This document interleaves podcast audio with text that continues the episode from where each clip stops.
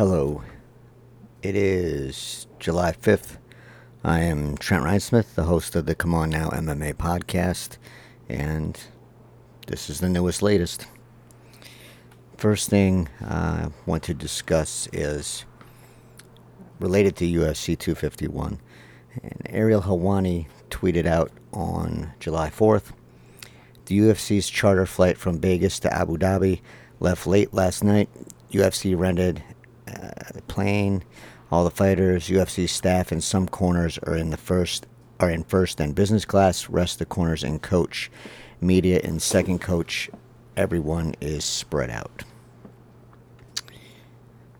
The thing that caught my attention here is that the media for the event flying out of Vegas, and I'm also going to assume flying out of the other hub points for this event are on the same plane. Now, okay, that's probably the safest way to do this, but it also creates an issue for the media folks. There's always this question of how deeply is the UFC involved with certain media members and if there's impropriety with that. And I would say my experience has been that I haven't actively seen it, and I any of the sites that I've been with, if it has happened, I've never I've never been a part of it, and no one's ever shared that with me. So I can honestly say that, but I've always been a contractor and not a employee, so they would also have no reason to share that with me. So, firsthand knowledge of any kind of shady dealings, I, I don't know. I have none. But this creates a question in my mind.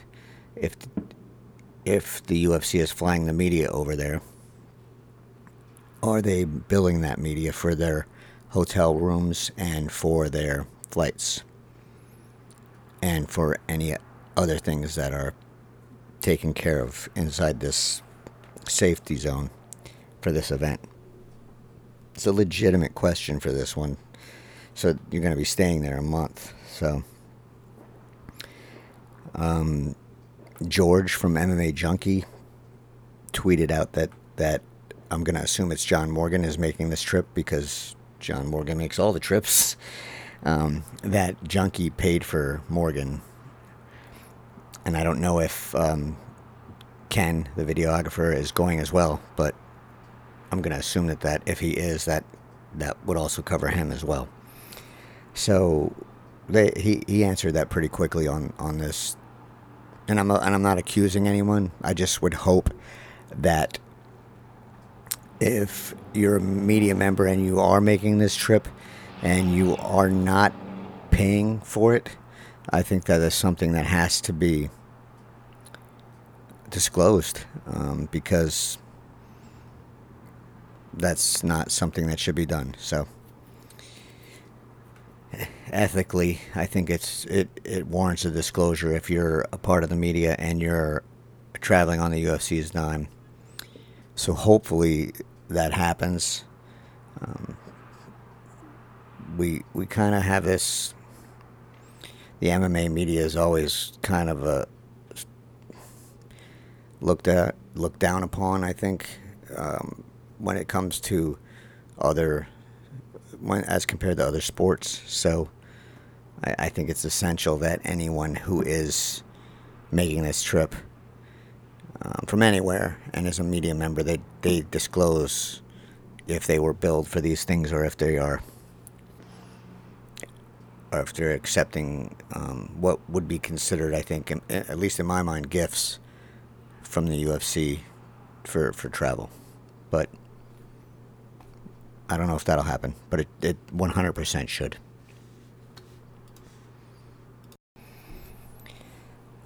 I covered this uh, back in May, but I think it's time to cover it again with the uptick in positive COVID 19 tests from UFC fighters.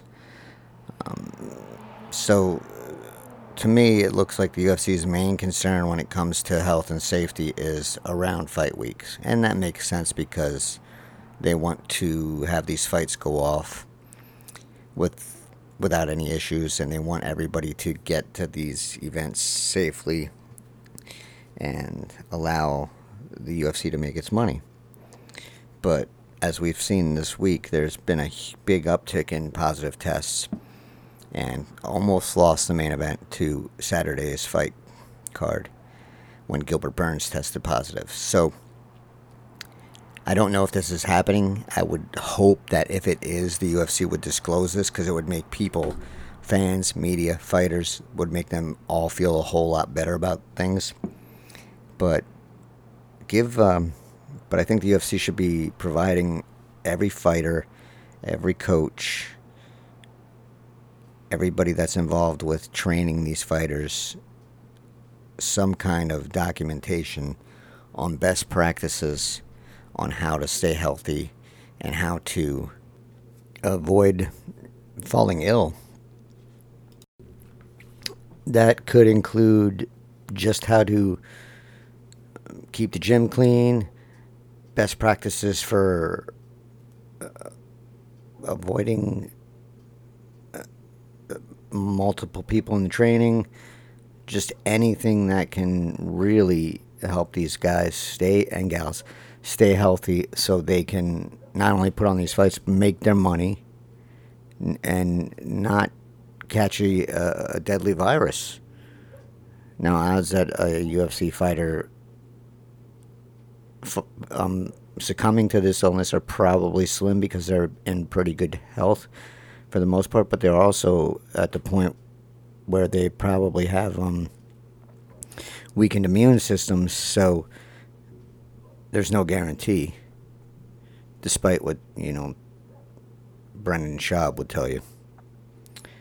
So it would be very helpful, and it would be a good thing if the UFC um, did did provide every fighter with best practices and you know do some kind of follow up, make sure they're they're all staying as safe and healthy as possible because with cases again up with the uptick in cases and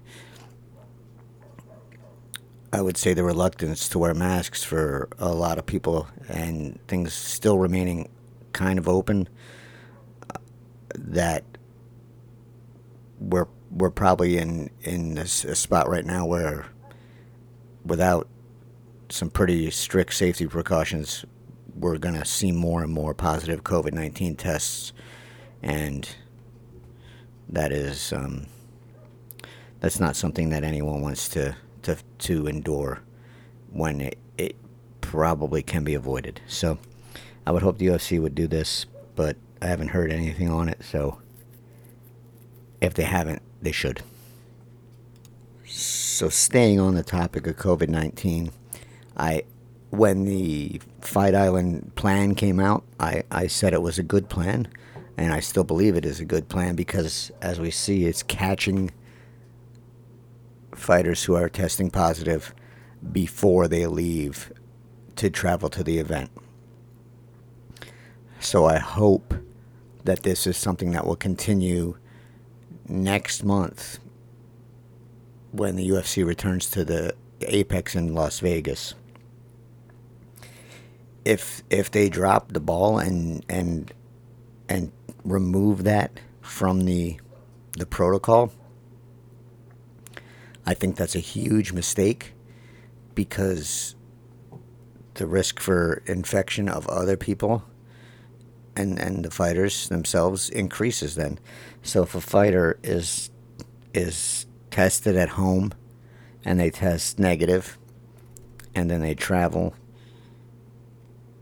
and then they test positive sometime during fight week, then you're going to have to do some some tracing of where they could have got fallen ill.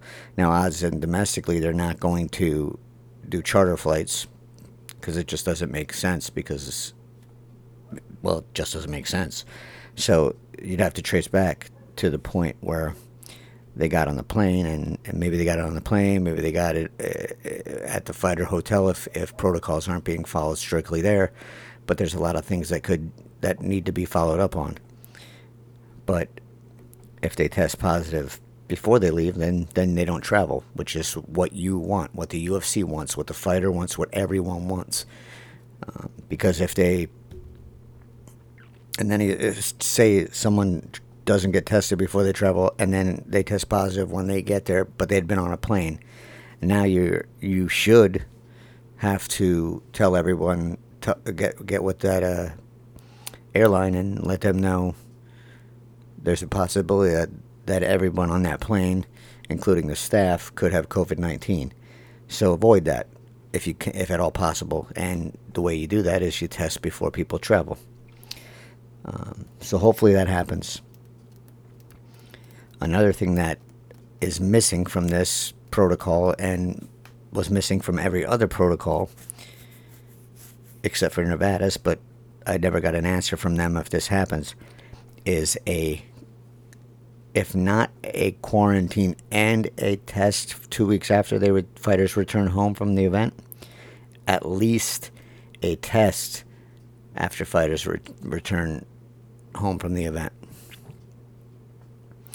And this brings me to Dan Hooker, which everyone said poor Dan Hooker, but because he couldn't see his, he couldn't be in the same room or house with his, his wife and child after he returned from the fight. But that's for the greater good in New Zealand, and that's that should be the exception. I mean, that should be the rule, not the exception. And right now, it is the exception. But if that can't be done or won't be done, at least the UFC should pay for testing two weeks after fighters return home. Um, it, it just should be done. Another thing that the Nevada State Athletic Commission's protocol included in that I have not seen any proof of or acknowledgement that it's happening is contact tracing. So the, the folks who are testing positive now before they travel, I hope the UFC is doing contact tracing on the, uh, with those with those with those fighters and anybody on the team. If that's not the case, that is a huge miss.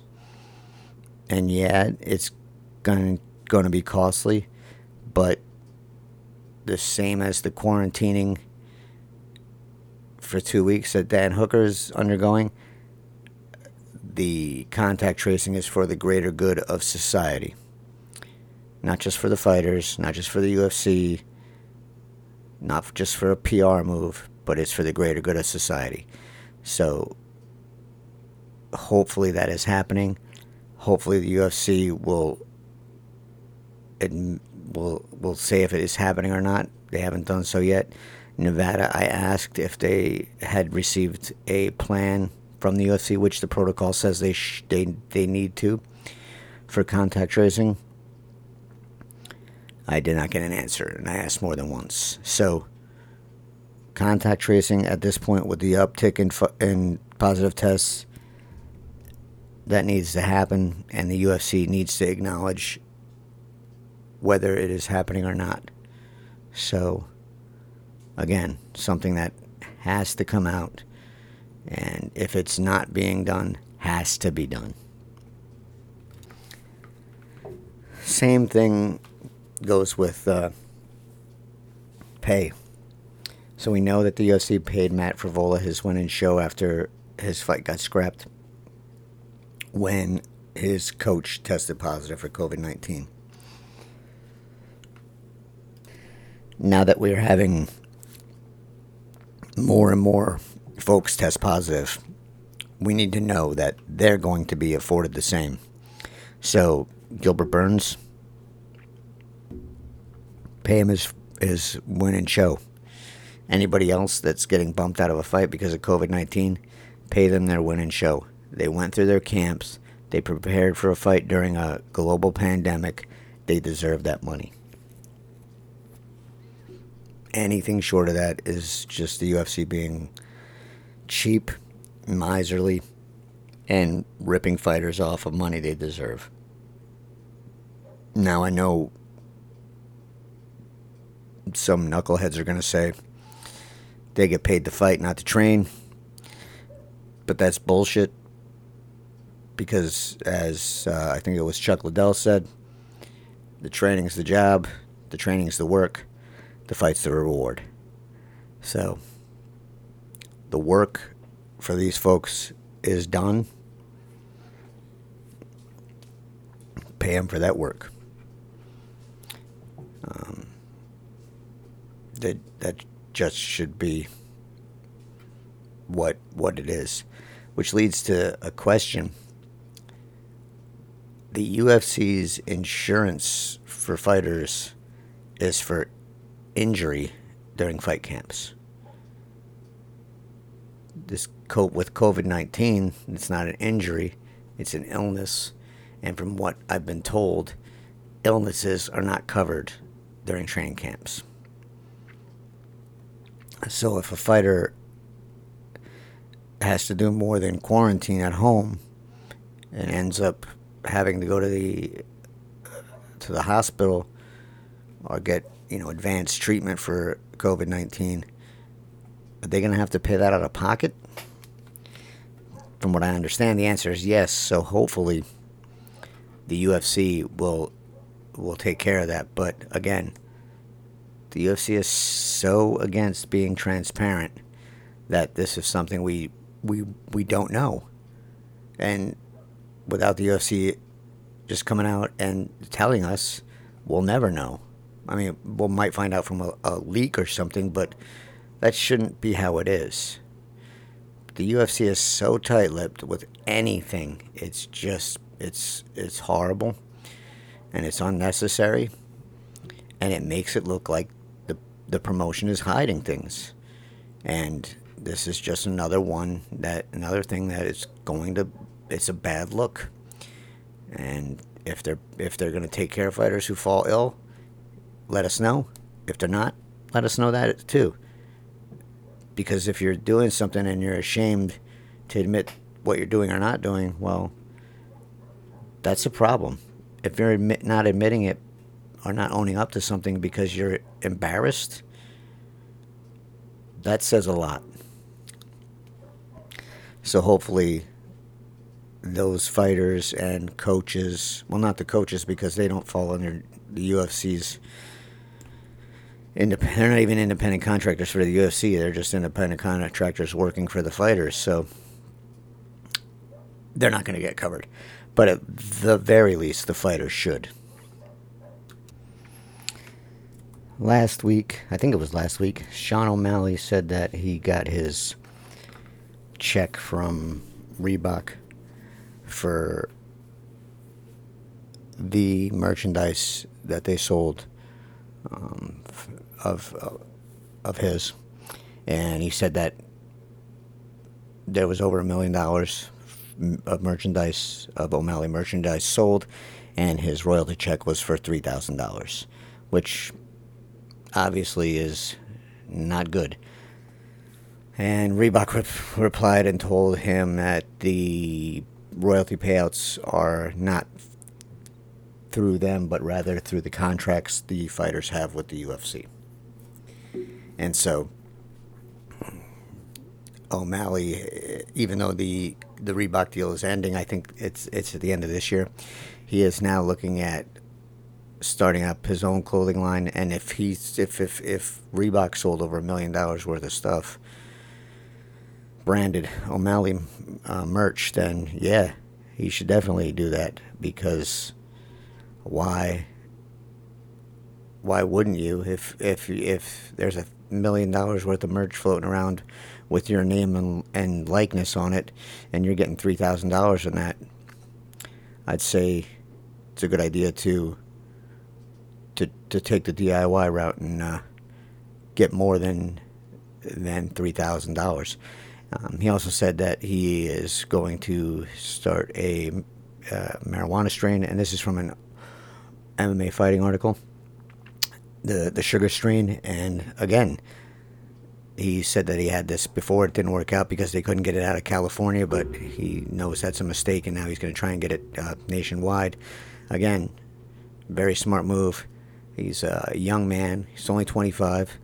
Um, UFC uh, fighters' career could end at any minute, and there's no there's no retirement plan. There's no pension. There's nothing. When that when that career is over, it's over, and the UFC throws you on for the most part.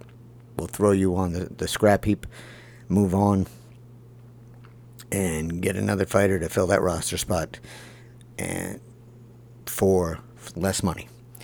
So any chance that any fighter has to make money, they should take advantage of it, and they should do whatever they can to to, to cash in on their whatever celebrity they do have.